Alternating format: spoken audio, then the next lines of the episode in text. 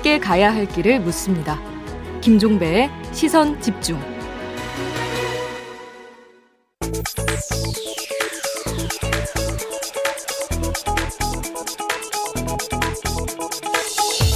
국민의힘 김재원 최고위원과 함께하는 정치 견제학 시간입니다. 어서 오세요. 안녕하세요. 네, 경선 어, 뭐 어제 서버 다운된 거 맞습니까?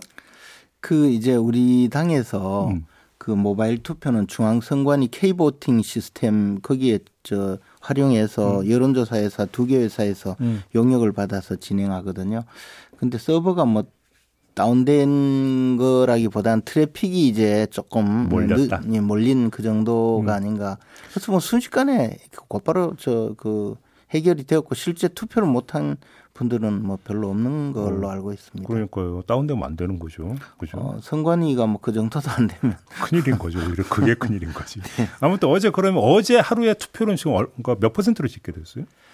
그 제가 정확하게 그 40% 44% 가량 어, 넘었다는 이야기까지 듣고 네. 어, 최종 투표율은 확인을 못했습니다. 그러면 지금 그 첫날 투표율 이렇게 나온 거를 어떻게 보세요? 그러니까 이게 최종 투표를 하고 어떻게 연동이 될 거라고 보세요? 근데 이제 어차피 첫날 투표율이 높았던 거는 사실인데 전체적으로는 60% 이상 되지 않을까 그렇게 음. 예상합니다. 음. 왜냐하면 우리가 이제 모바일 투표를 하면서 문자를 보내거든요. 그러면 그렇죠. 문자를 보고 링크를 어, 하는 것인데 그때 이제 대부분 저 문자를 보고 순식간에 어, 관심 있는 분들이 링크를 음. 통해서 들어와서 모바일 투표를 합니다. 그래서 음. 이게 저 집중되는 것이 사실이고 어, 지금 투표율이 이제 지금까지 모바일 투표를 못한 분은 둘째 날은 많이 떨어지고요. 그 다음에 음. 어, 과거 2차 경선 때 보면 대체로 한 20, 20%에서 25% 사이의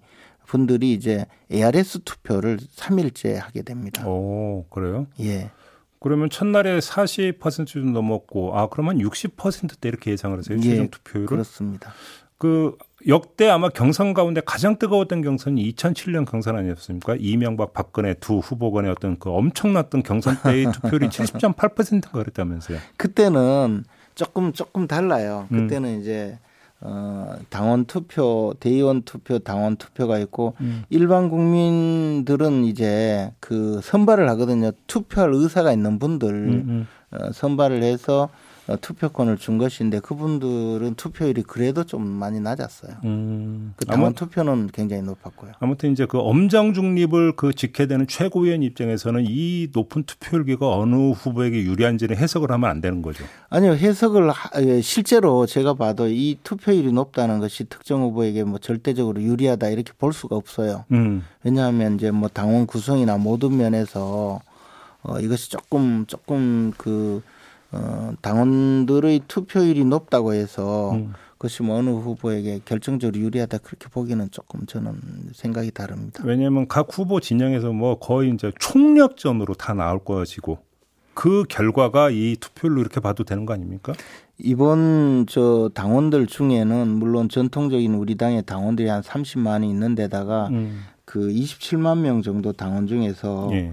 어 그 일부 그 당원들 특히 이제 어 9월 달에 입당을 해서 음. 이번에 그 처음으로 투표하는 당원들은 사실은 각 캠프에서 많이 동료를 해서 입당한 분들이 있거든요. 속칭 동원. 어 동원도 동원이지만 이제 과거에 우리 당의 책임 당원이 근 100만 명에 이르렀었는데 네. 그분들 중에 상당수가 이제 탄핵을 거치면서 탈당을 해버렸거든요. 그렇죠, 또는 그렇죠. 분당 사태를 그렇죠. 거치면서. 음. 근데 그런 잠재적인 그 어, 과거 당원들이 이번 기회에 대포 음. 어, 다시 이제 그 복당을 한 분들이 많습니다. 아, 집 나갔던 분들이 다시 돌아온 거. 뭐 그런 경우도 있고요. 또 음.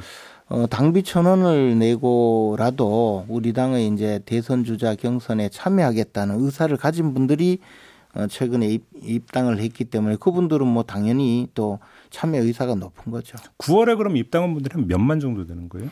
어, 한 17만 명 정도로 17만 명? 예, 예상이 되고 있습니다. 근데 그 17만 명이 어떤 특정 후보를 지지해서 입당했다기보다는 거의 모든 후보 진영에서 다 동료한 결과다 이런 거죠. 그렇죠. 음, 그러니까 음, 특히 어느... 이제 그 그때 당시에 17만 명의 9월달 입당 당원들의 이제 캠프가 어떻게 보면 어저 투표권자를 늘리는 문제이기 때문에 그 문제는 굉장히 동료를 많이 해서 음. 입당을 했다고 봐야 되고요. 음. 어, 그분들은 그 이전 입당자들 입당하신 분들 그러니까 우리가 이제 6월 10일 날 전당대회를 하고 7월 8월에 어 그 저 모바일 입당이라든가 뭐 우리가 길거리 입당, 길거리에 부스를 마련하고 또 입당해 주세요 이렇게 해서 입당하신 분들 자, 좀 자, 자기 의사로 입당하신 분들이 꽤 많거든요. 음. 그분들과는 또 조금 다른 면이 있죠. 음.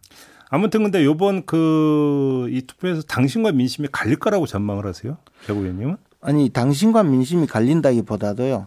이것을 이제 우리가 볼 수가 있거든요. 지금 현재 여론조사 결과는 대체로 어, 홍준표 후보가 좀 어, 음. 높게 나오는 것이 대체적으로 지금 나오고 있지 않습니까?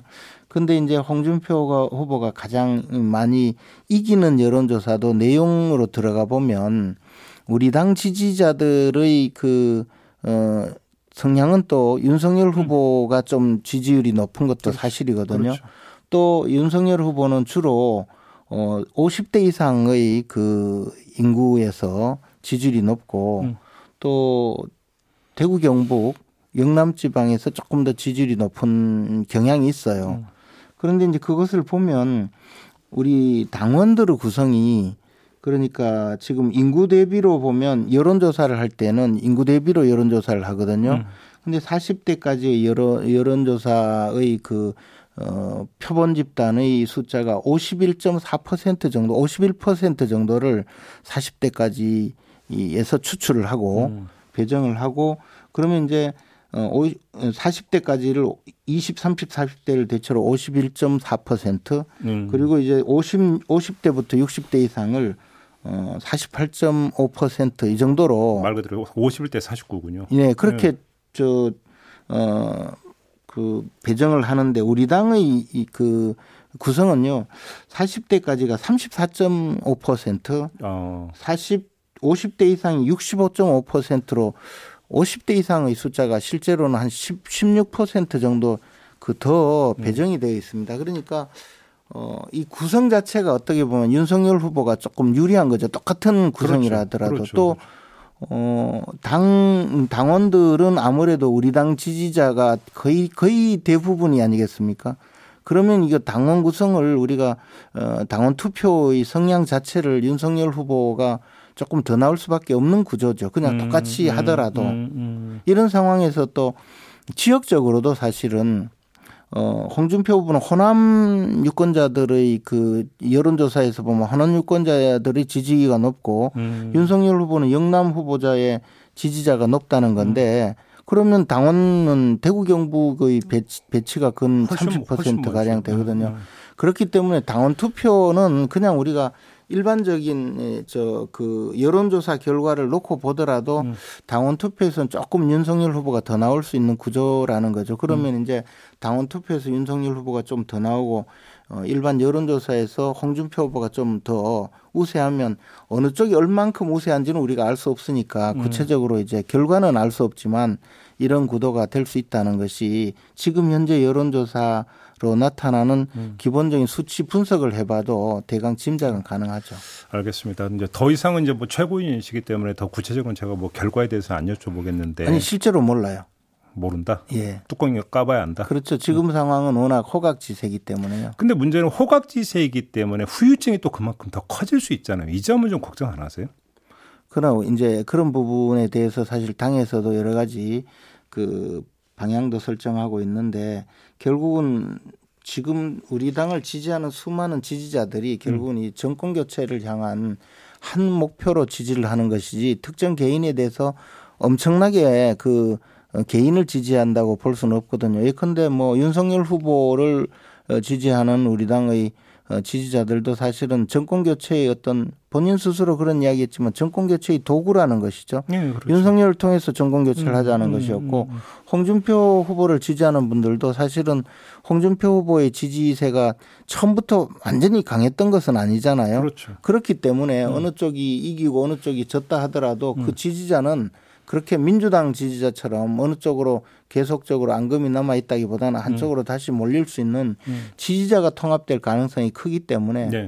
어, 그러면은 조금 저희들은 저 충분히 긍정적인 결과를 가져올 수 있다고 그럼 봅니다. 지지 그룹 안에서의 분열과 후유증은 별로 없을 거다 이렇게 보시는 거네요? 지지자의 분열은 크지 않을 거라고 봅니다. 그래요? 그것은 과거 이제 박근혜 이명박 경선 때와 좀 음. 사정이 다르다고 보죠. 그러면 예를 들어서 윤석열 후보 지지층이 이제 전통적인 국민의힘 지지층하고 그러니까 상당 부분이 겹치기 때문에 뭐 더 이야기할 필요는 없을 것 같은데 홍준표 후보 지지층에서 어떤 젊은층 지지 그룹 있지 않습니까? 네. 이들이 안 움직일 거라고 보세요?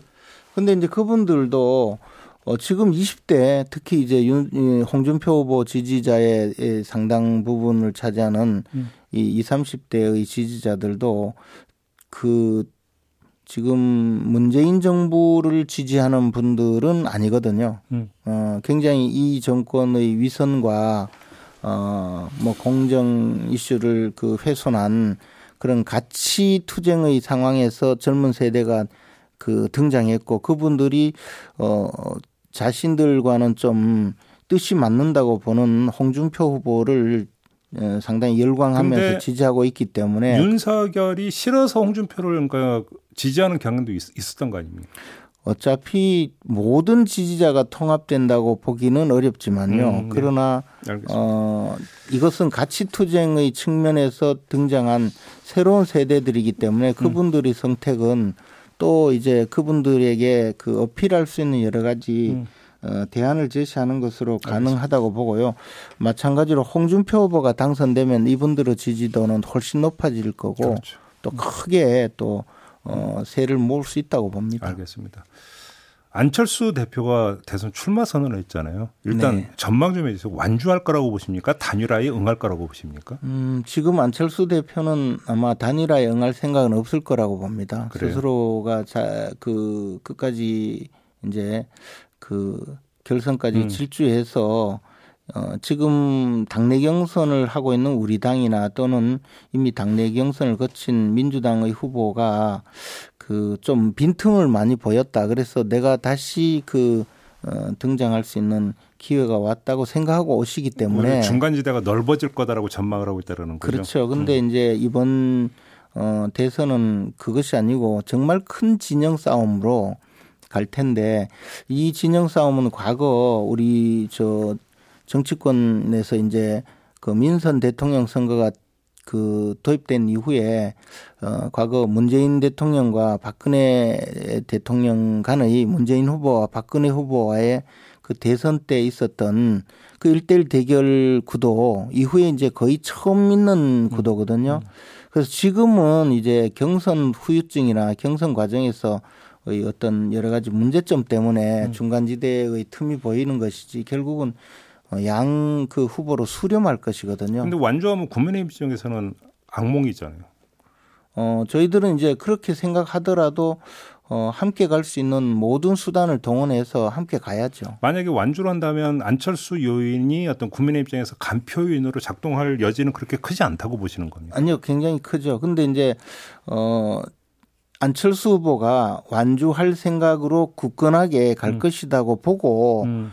어, 다 후보 단일화 내지 합당의 절차에 나서야 음. 가능한데 음.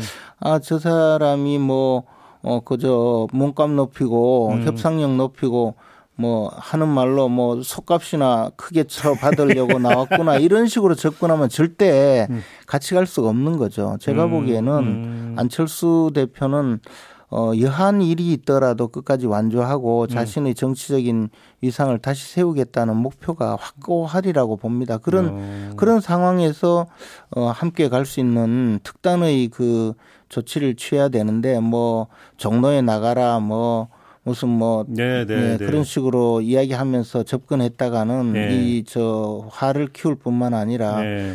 대선 국면의 결정적인 패착이 될 거라고 아, 봅니다. 종래 나가라는 지금 대붕의 날개를 펼치고 사는데 뱁새의 길을 가라라는 뜻입니까?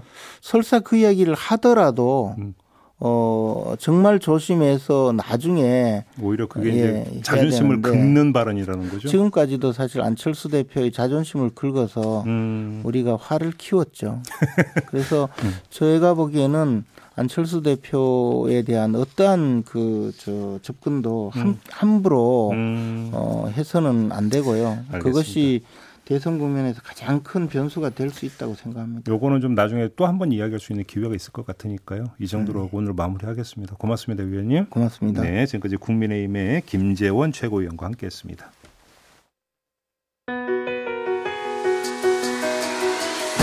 날카롭게 묻고 객관적으로 묻고 한 번 더 묻습니다. 김종배의 시선 집중.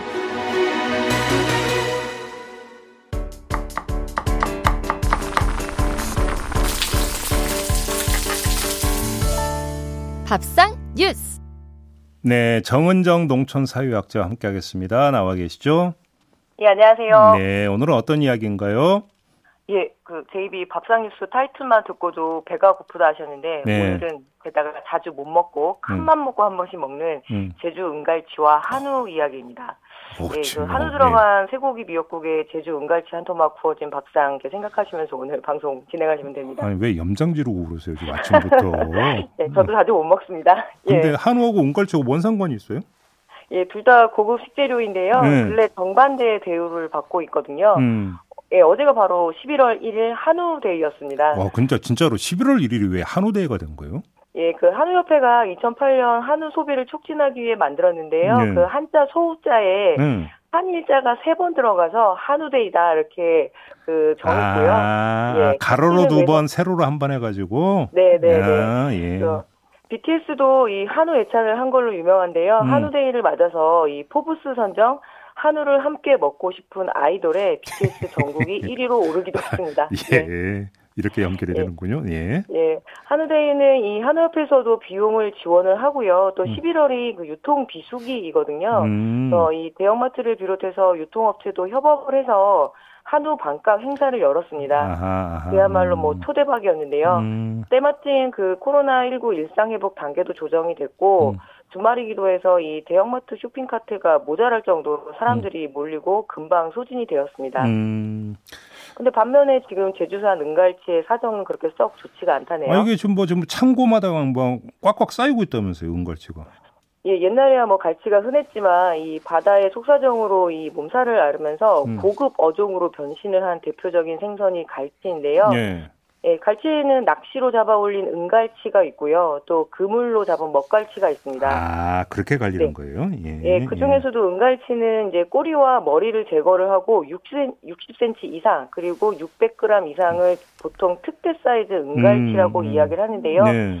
예, 현재 많이 가격이 내려갔다 해도 이 얼리지 않은 생물 상태에 당일 조업한 특대 사이즈 은갈치 한 마리는 3만 원이 훌쩍 넘거든요. 오호. 그래서 예, 한우값과 비등합니다. 그런데 최근에 이 극심한 소비 부진과 이 수산물 냉당, 냉동 창고에서 적체 상황을 겪고 있는 거는 이 제주 은갈치가 하락으로 바로 이어지면서 어민들과 유통업 모두 굉장히 어렵다는 그 언론 보도가 있었습니다. 아니 은갈치 가격이 하락했다고요? 별로 체감 못 하겠던데. 예, 뭐 이럴 때 가장 손쉬운 접근 방법이 유통업계가 음. 폭리를 취한 거 아니냐, 아니면 음. 우리가 그동안 바가지를 썼던 것이냐 하는 음. 이런 답정너에 정해진 답을 내놓는데요. 음. 아, 그것보다는 최근에 수산물 시장의 난맥상이 드러납니다. 예. 일단 한우는 요리가 참 쉽잖아요. 제가 제이비께 한우를 선물해드리면 바로 아마 가져가서 혼자서도 드실 수도 있는데 일단 일단 해보고 나서 얘기합시다. 네, 제주산 등갈치를 선물해드리면 어떠실런지 모르겠습니다. 아, 아 예. 좀 그렇긴 하다. 예. 예. 생선구이나 이제 조림은 가정식보다는 또 외식에서도 많이 이렇게 먹게 되는 음식인데요. 음. 예, 문제는 이제 코로나19 때문에 외식 업계가 전반적으로 위축이 됐고 또 최대 소비처인 식당 수요가 줄어들었다는 겁니다. 음. 배달 수요는 늘었지만 우리도 생선구이나 갈치조림을 배달시켜서 먹는 일은 없거든요. 그렇죠, 그렇죠. 예. 예, 그래서 이 특대 사이즈의 갈치 시장은 국내산 은갈치 시장과 세네갈산 갈치 시장으로 양분이 되어 있는데요. 아.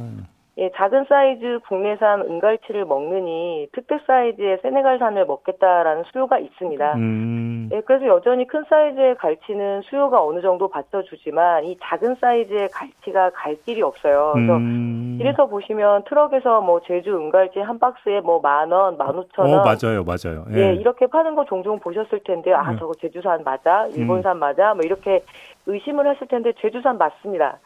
예, 다만 사이즈가 작아서 요리를 해 먹기가 여간 까다롭지가 않거든요. 근데 지금 수급이 문제면 좀 냉동했다가 나중에 풀면 되는 거 아닌가요?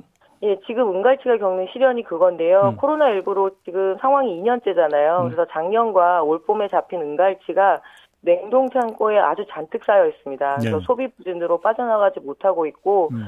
수협 관계자의 말을 들어보니 반찬으로 많이 먹는 뭐 참조기, 오징어, 꽃게, 고등어, 갈치까지 지금 생선들이 창고에 잔뜩 쌓여 있어서 어허. 회전율이 상당히 떨어져 있다라고 하더라고요. 그래서 음. 보관 비용이 엄청나게 상승이 돼 있고요. 음, 음, 그래서 뭐 고급 반찬으로 여겨졌던 은갈치마저도 지금 이런 상황이기 때문에 굉장히 여러 어려움이 겹쳐져 있다고 하네요. 코로나 네. 이것도 코로나 여파가 있는 거라고 봐야 되겠군요. 예, 많이 크죠. 아무튼 그러나 한우고 갈치는 앞으로도 이렇게 운명이 갈리는 겁니까? 예, 한우도 뭐 마냥 긍정적이진 않습니다. 음. 이 농업 개방이 전면화되면서 국산 프리미엄 시장을 갖고 와서 잘 유지를 하고 있었는데요. 네.